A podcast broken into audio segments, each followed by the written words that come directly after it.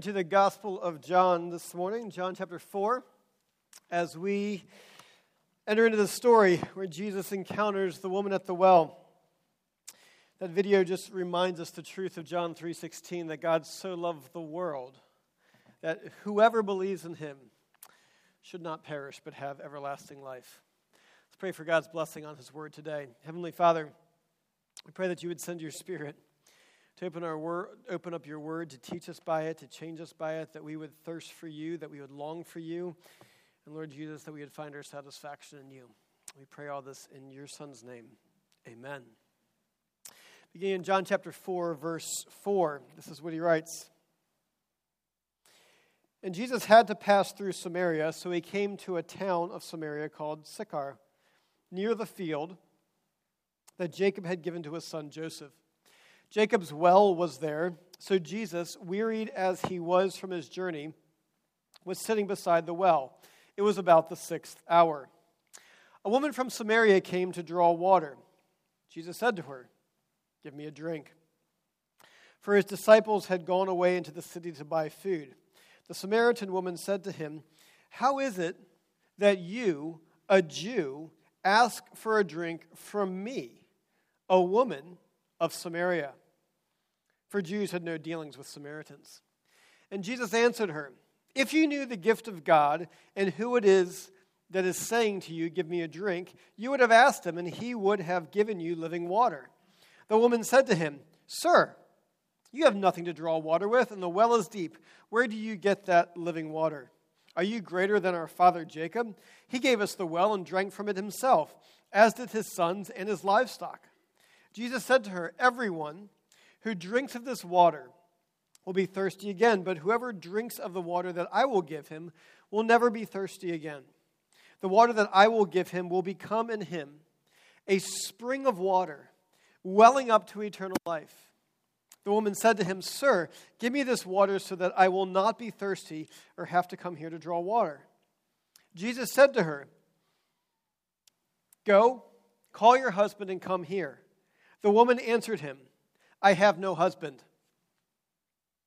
Jesus said to her, You are right in saying, I have no husband, for you have had five husbands, and the one you now have is not your husband. What you have said is true.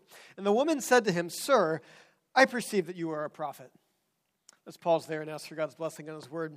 Lord, do open your word to us. Teach us by it, change us by it. We pray in your son's name. Amen. The actor Hugh Jackman, who's known for his lead roles in uh, X Men, as well as Les Mis, and more recently from The Greatest Showman, where he played P.T. Barnum, talks about, talked about in an interview, deep wounds that he has in his life. Deep wounds that still drive his life, things that he still yearns for and thirsts for even years later. When he was eight years old, his mother walked out on him, his father, and his three older brothers three older siblings rather, and completely abandoned them. When Jackman finally realized that his mother was gone for good, he says that he was, he was too terrified to go into his house alone. In an interview, he said, I was, I was terrified because I was the first one home every day. And I used to walk home from school and wait outside, and I just would not go in. His father, Christopher, some maybe in an effort to compensate for the pain, worked many long hours as an accountant. Jackman said, My father could only come to one school sports game a year because he had five kids, and on Saturday he had to shop. If my father was there, it'd be 50% greater. Having his approval is something that still drives me. He then goes on to describe how his life is, he still has ongoing struggles with fear and with anxiety and with people pleasing. And though his ambition to be a star has quieted down a little bit, maybe because he is one, um, it hasn't disappeared completely. And he said, I saw a play in Sydney, Australia, and in the notes they had this quote from Bono that said, What kind of hole exists in the heart of a person when they need to have 70,000 people scream, I love you, in order to feel fulfilled. But there is a part of me that wants to please, he says, to be all things to all people.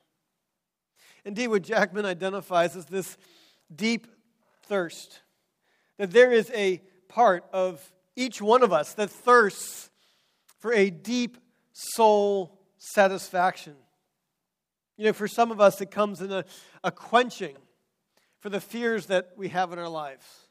Something to satisfy the loneliness or the hurt from our past. Someone to say, maybe not so much that you want fame, but at least someone to say, you know what, you're worthwhile and your life matters. And I notice you and you count. And we turn to this passage of Scripture, and Jesus gives living water. And the water that he gives, it is, it is shocking and it quenches our deepest desires. And all we have to do is ask for it. Look at how this develops in this passage. Jesus shocks us. He shocks, in particular, our relationships when he enters in. Verse 4 to 9 tell us that Jesus, a woman from Samaria, came to draw water, and Jesus said to her, Give me a drink. And the Samaritan woman said to him, How is it that you, a Jew, ask for a drink from me, a woman of Samaria, for Jews have no dealings with Samaritans. This may be a little bit like in a in our day and age. You've got a, a squirrely, insecure high school freshman boy, and he is asked to homecoming by the most beautiful senior girl. And he says, How is it that you, this beautiful, popular senior girl, is asking me, a freshman, to homecoming? Or maybe a few years older. Maybe if you, it turns into this that someone says, How is it that you, uh, an 06 or an 07, wants to eat with me, wants to ask advice from me, an E1? How is that? It's shocking, would it not be? And so, this passage here, there are several things that are shocking for Jesus' interaction with this woman that shocks our relationships. First off, she is a Samaritan. map shows us here Samaria was a region north of Jerusalem. What you have here is you have the Sea of Galilee in the north and the Jordan River on the east side of Jerusalem, ending down in the Dead Sea. And Samaria was this region in the middle of Israel. And the Samaritans were disliked by both the Jews and also by the non Jews. The reason for that was 700 years before, the king of Assyria came through and he conquered Israel. And when he conquered Israel, what he did was he, um, he conquered Israel and he brought foreigners in to intermarry with the residents who were there. And so they did indeed intermarry.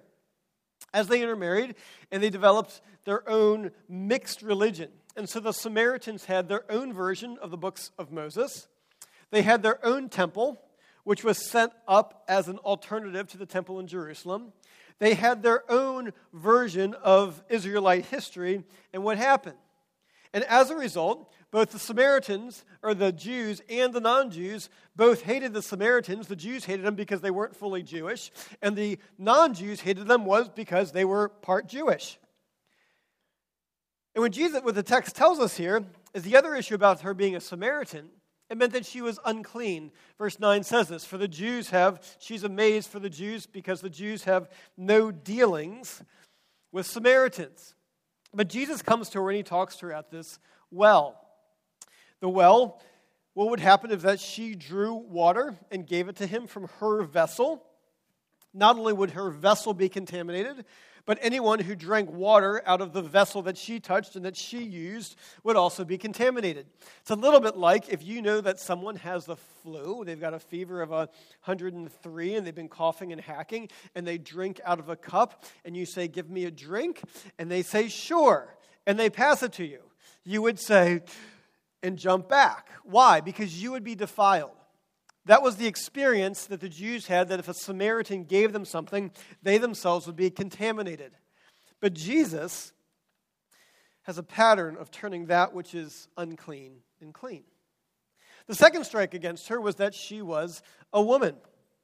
And as a woman, she lived in a society where Jewish men, indeed, had this systemic chauvinism.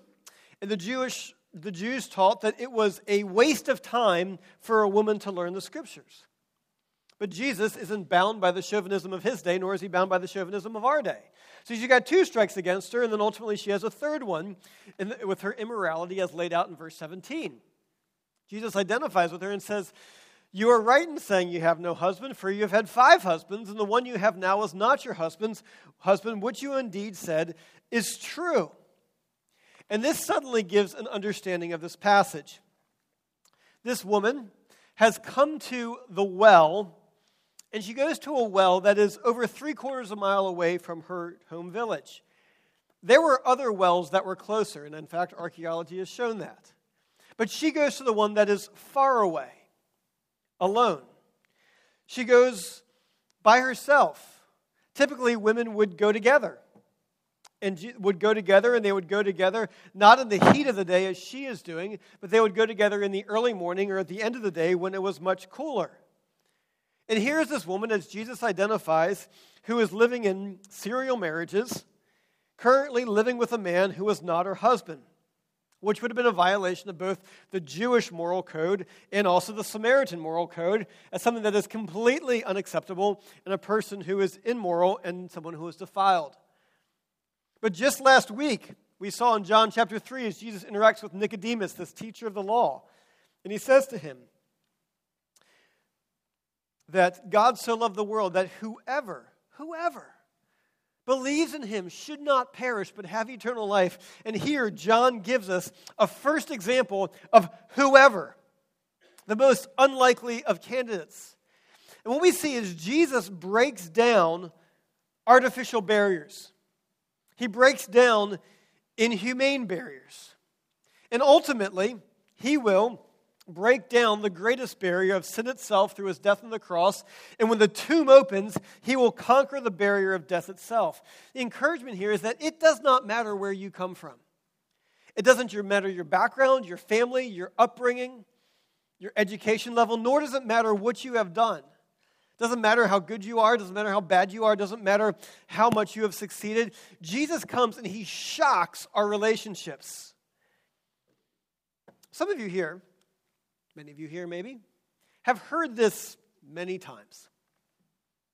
It is still good news. It is still good news. And it continues to, and it should continue to affect our relationships as a church community. The Samaritan woman here lived in a she lived in an ethnic centered community, tribal family based community, traditional culture who she was in society depended upon who her parents were, what tribe she was a part of, what group she was connected with, and how successful they were, and how much wealth they currently had. And so it was connected with based upon her position. But in our society today, when we look at people, when we assess people, the first question that comes to our mind is not who's your daddy, right? We're not trying to rank people based upon their family, their family position. We live in a meritocracy is that we live in a society, we live in a world that evaluates people based upon how, how much they've achieved, how well they're doing. And so what happens is that what we do when we encounter somebody is that we look at people and we assess them and we measure them up. We measure them up based upon the clothes that they wear, based upon how they present themselves. We measure them and evaluate them based upon how, how articulate they are in their speech. We look at them and we assess them based upon their fitness. Very soon we find out their job to understand the position that they have in society. And if we're honest, we determine our friendships based upon how useful we think this other person is going to be to us. But as Christians, we throw out those boundaries and distinctions.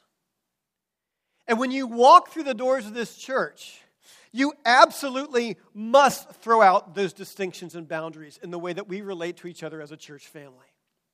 Because in Christ Jesus, there is no Samaritan woman and Jewish male. There is no Jew or Greek. There is no male or female. There is no military or civilian. There is no officer or enlisted. There is no old or young. There is no, oh, they're a family with children, oh, they don't have children. There is no black or white. There is no rich or poor. There is no white collar or blue collar. Our relationships with one another must be lived counter to our culture.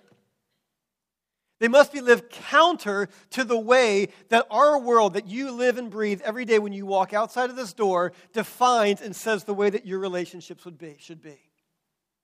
And let me challenge you that if these differences, this meritocracy, this way that we use to assess each other, the way that, you, the way that we sometimes use to position ourselves in our relationships, if these differences still mean something to you, friend, you're denying the gospel. And you're denying the one who gave his life for you. Because Jesus comes and he shocks our relationships. And he shocks the boundaries and the basis on which we relate to one another. See a little bit more when you see how Jesus enters into relationship with this woman. And what he does is he enters into her with her and he begins to enter into the depth of the thirst that she has in her lives, in her life. Here's what happens. Jesus comes to her and he says to her in verse 10, if you knew the gift of God and who it is that is saying to you, Give me a drink, you would have, you would have asked him, and he would have given you living water. Jesus draws upon a very common image water and thirst. Certainly, we have all been thirsty. But I would venture to guess we have not been thirsty like the people in that day were thirsty. We don't live in a dry and arid climate. For us, um, death by thirst is pretty unheard of. You know, that someone was, you know, trying to get to church and they didn't make it just because they were too thirsty and they just rolled over and died. We, that, that's, that's unheard of in, in our society. And in fact, our struggle is that we have, we have excessive amounts of water, right? I mean, we even hear of people who die because they drink too much water and they've lost all their electrolytes. And in fact, we have aisles in the grocery store of water and different varieties of water, and that's all available to you if you didn't like the water that is pumped into your house 24 7. 24 7. For them, this excessiveness of water, this excess of water, was not true for them. Water was part of the daily fight for survival. And you can understand that when you consider our bodies. Our bodies are made up of 60, over the, what, 65% water. You're told that you, know, you can live three, day, three weeks without food, three days without water. Just by breathing and sweating, you lose over a liter and a half of water per day. And if you're a person who is dying of thirst, what happens is that every, every ounce and fiber of your being cries out for water. Your tongue swells in your mouth. Your throat becomes burning and scratching and your tongue moves around to, to, to, uh, to ease the pain, but there is no water, so it just sticks to the different portions of your mouth and sticks to the different portions of your throat. And as you can progress to die from thirst, what happens then is that your cells lose water and they begin to shrink. And your cells all over your body shrink, and indeed the cells in your brain shrink. And they can shrink so much that your brain itself reduces size and pulls away from the lining. At that point, there's headaches and delusions and all kinds of other things that are going on. So it is into this image of thirst that Jesus begins to interact with this woman. And he says to her, If you knew the gift of God and who it is that is saying to you, Give me a drink, you would have asked him, and he would have given you living water. But this woman like the highly educated Nicodemus from we saw last week, he doesn't get, she doesn't get Jesus' point in exactly what he's saying. So she says to him, Sir, you have nothing to draw water with, and the well is deep. Currently, today, the well is over 100 feet deep. It was probably more so back then. Where do you get that living water? Are you greater than our father Jacob? Not. He gave us the well and drank from it himself, as did his sons, and as did his livestock. She's still not understanding what's going on. So Jesus engages with her and he says, Everyone who drinks of this water will be thirsty again. But whoever drinks of the water that I will give him will never be thirsty again. The water that I will give him will become in him a spring of water welling up to eternal life. And she says, Sir, give me this water so that I will not be thirsty or have to come here to draw water. I, am just a housewife. I'd love indoor plumbing. I'd love not to make I'd love not to make this trip. So she's not beginning, she's not seeing, or maybe she's dodging, the deep thirst that she has. So Jesus begins to enter in further and expose to her the depth of her thirst. He says to her, Go, call your husband and come here. The woman answered him, I have no husband. Conversation over. Right? Go get your husband. I don't have a husband. Conversation over. There's nothing more to talk about. But Jesus knows that's not the case, and he says to her, gently exposing her, You are right say, in saying, I have no husband. For you have had five husbands, and the one you now have is not your husband. What you have said is true. A little uncomfortable. So she says, Sir, I perceive that you're a prophet. Let's talk about theology. Let's talk about the finer points. There's, let's talk about some other things between Jews and Samaritans. We don't really need to, we don't really need to talk about this.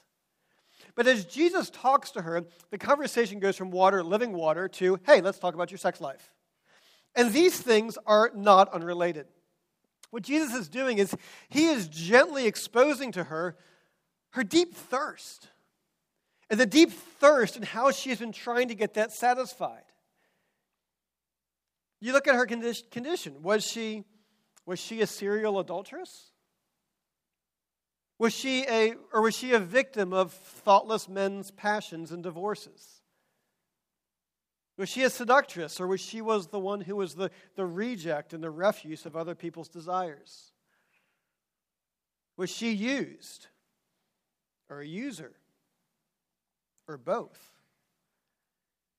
And so Jesus, begins to identify with her that she has this deep thirst, that she has been looking for, for love or security or, or to be desirable, or at least to have somebody say, You're, you're worthwhile, you, you matter. And it's too uncomfortable. So she says, Sir, I perceive that you're a prophet. Let's talk, let's talk about something else. Jesus exposes that she has been thirsting for satisfaction in men, and she will thirst again. Is that the water that she has been drinking, that she thought would satisfy her, not only doesn't satisfy, but it's salt water. It makes her salt thirsty and even more thirsty than she was before. There is a heart thirst that well water or man water cannot quench.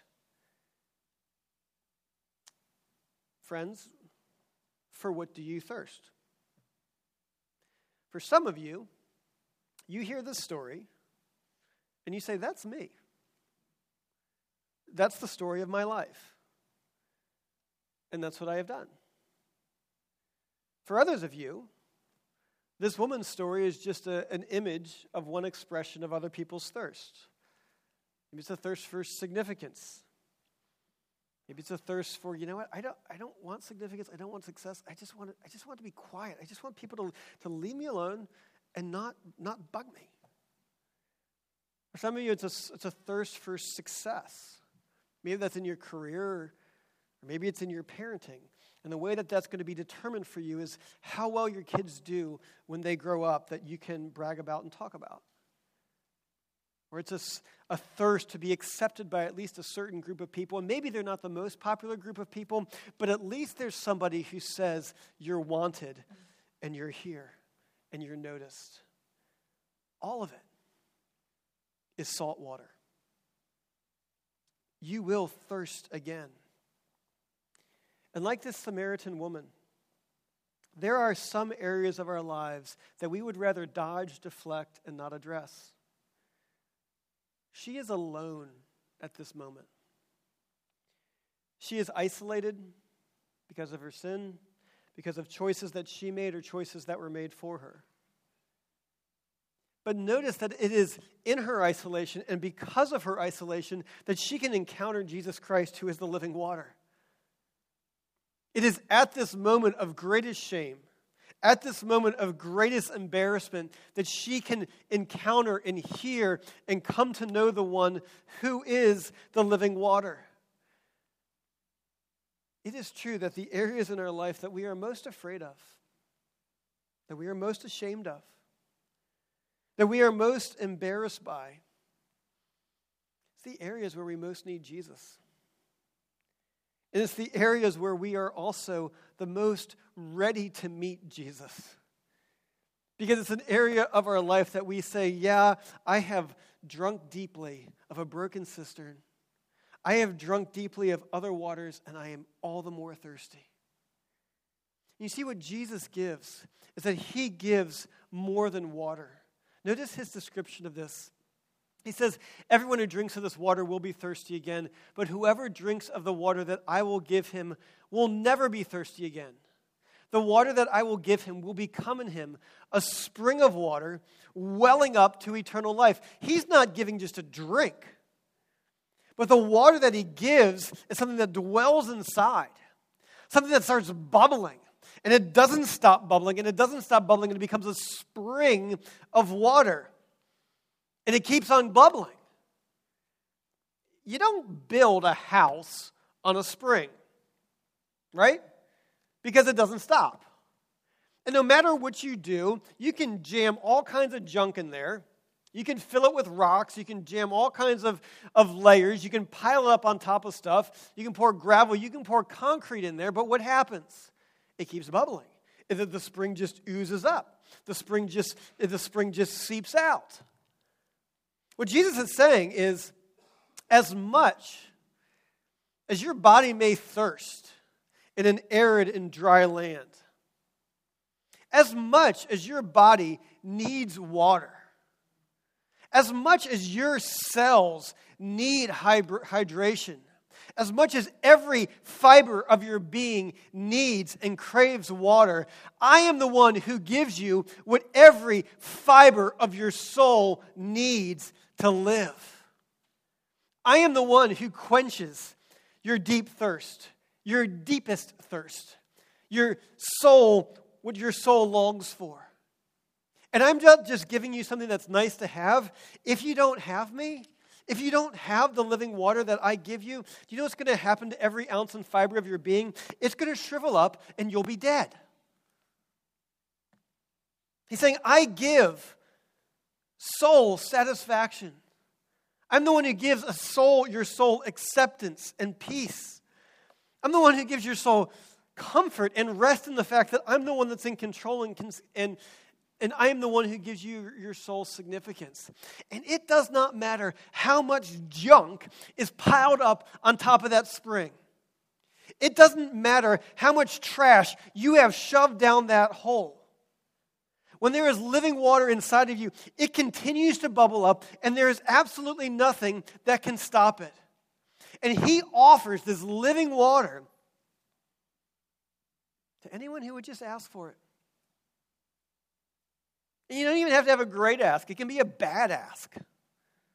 Look at this woman. She says, Sir, give me this water so that I will not be thirsty or have to come here again. I mean, her theology is messed up. Her belief in Jesus is messed up. I mean, like, everything about her ask here is messed up, except for the fact that she knows that Jesus is the answer. Except for the fact that she knows that Jesus is the one, is the one that she seeks. And even though she doesn't fully understand it, she actually does in a really feeble and stumbling way, and that's all that matters. She does what Jesus says, for in verse 10 he said, If you knew, if you knew the gift of God and who it is that is saying to you, Give me a drink, you would have asked him. All you have to do is ask. And he would have given you living water. You just have to ask. You know, sometimes people say, I, w- I wish I had faith.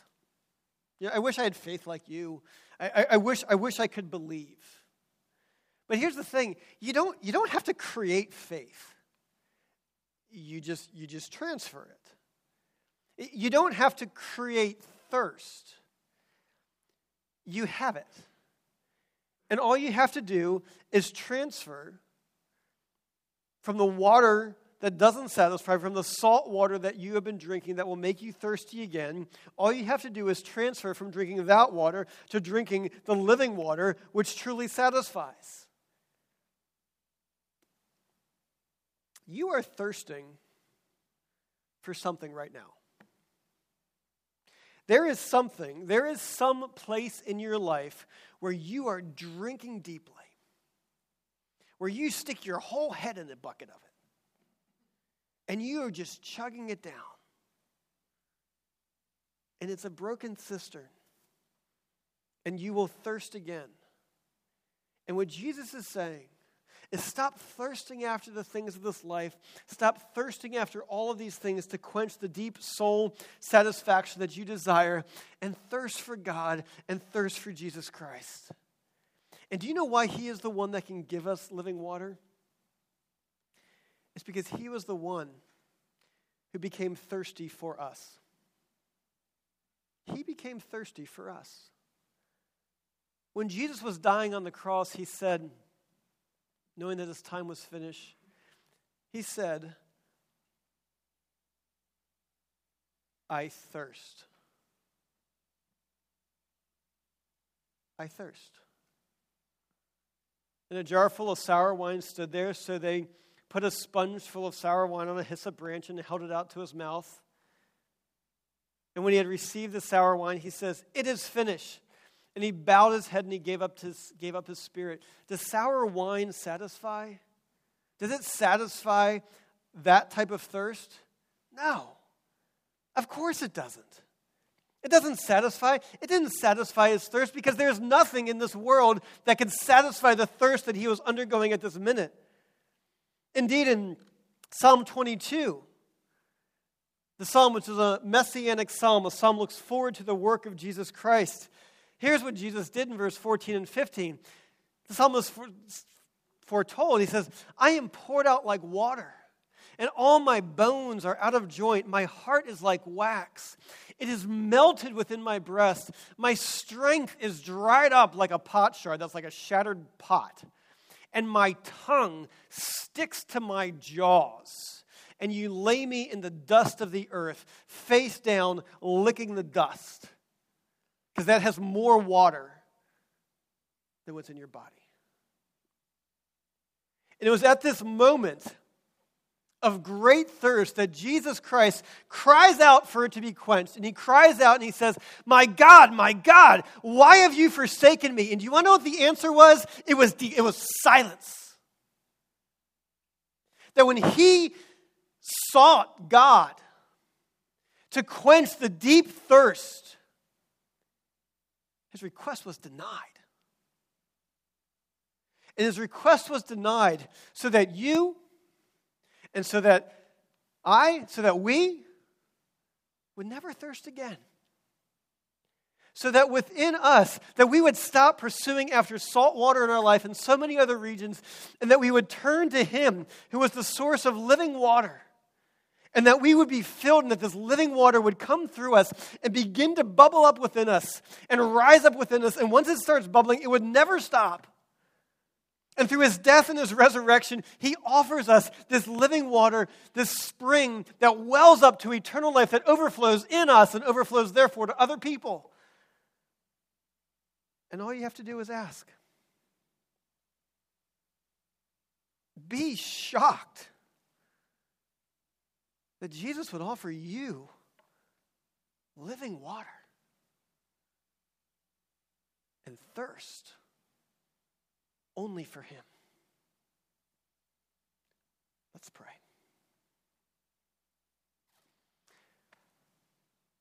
Lord Jesus, you are what we seek.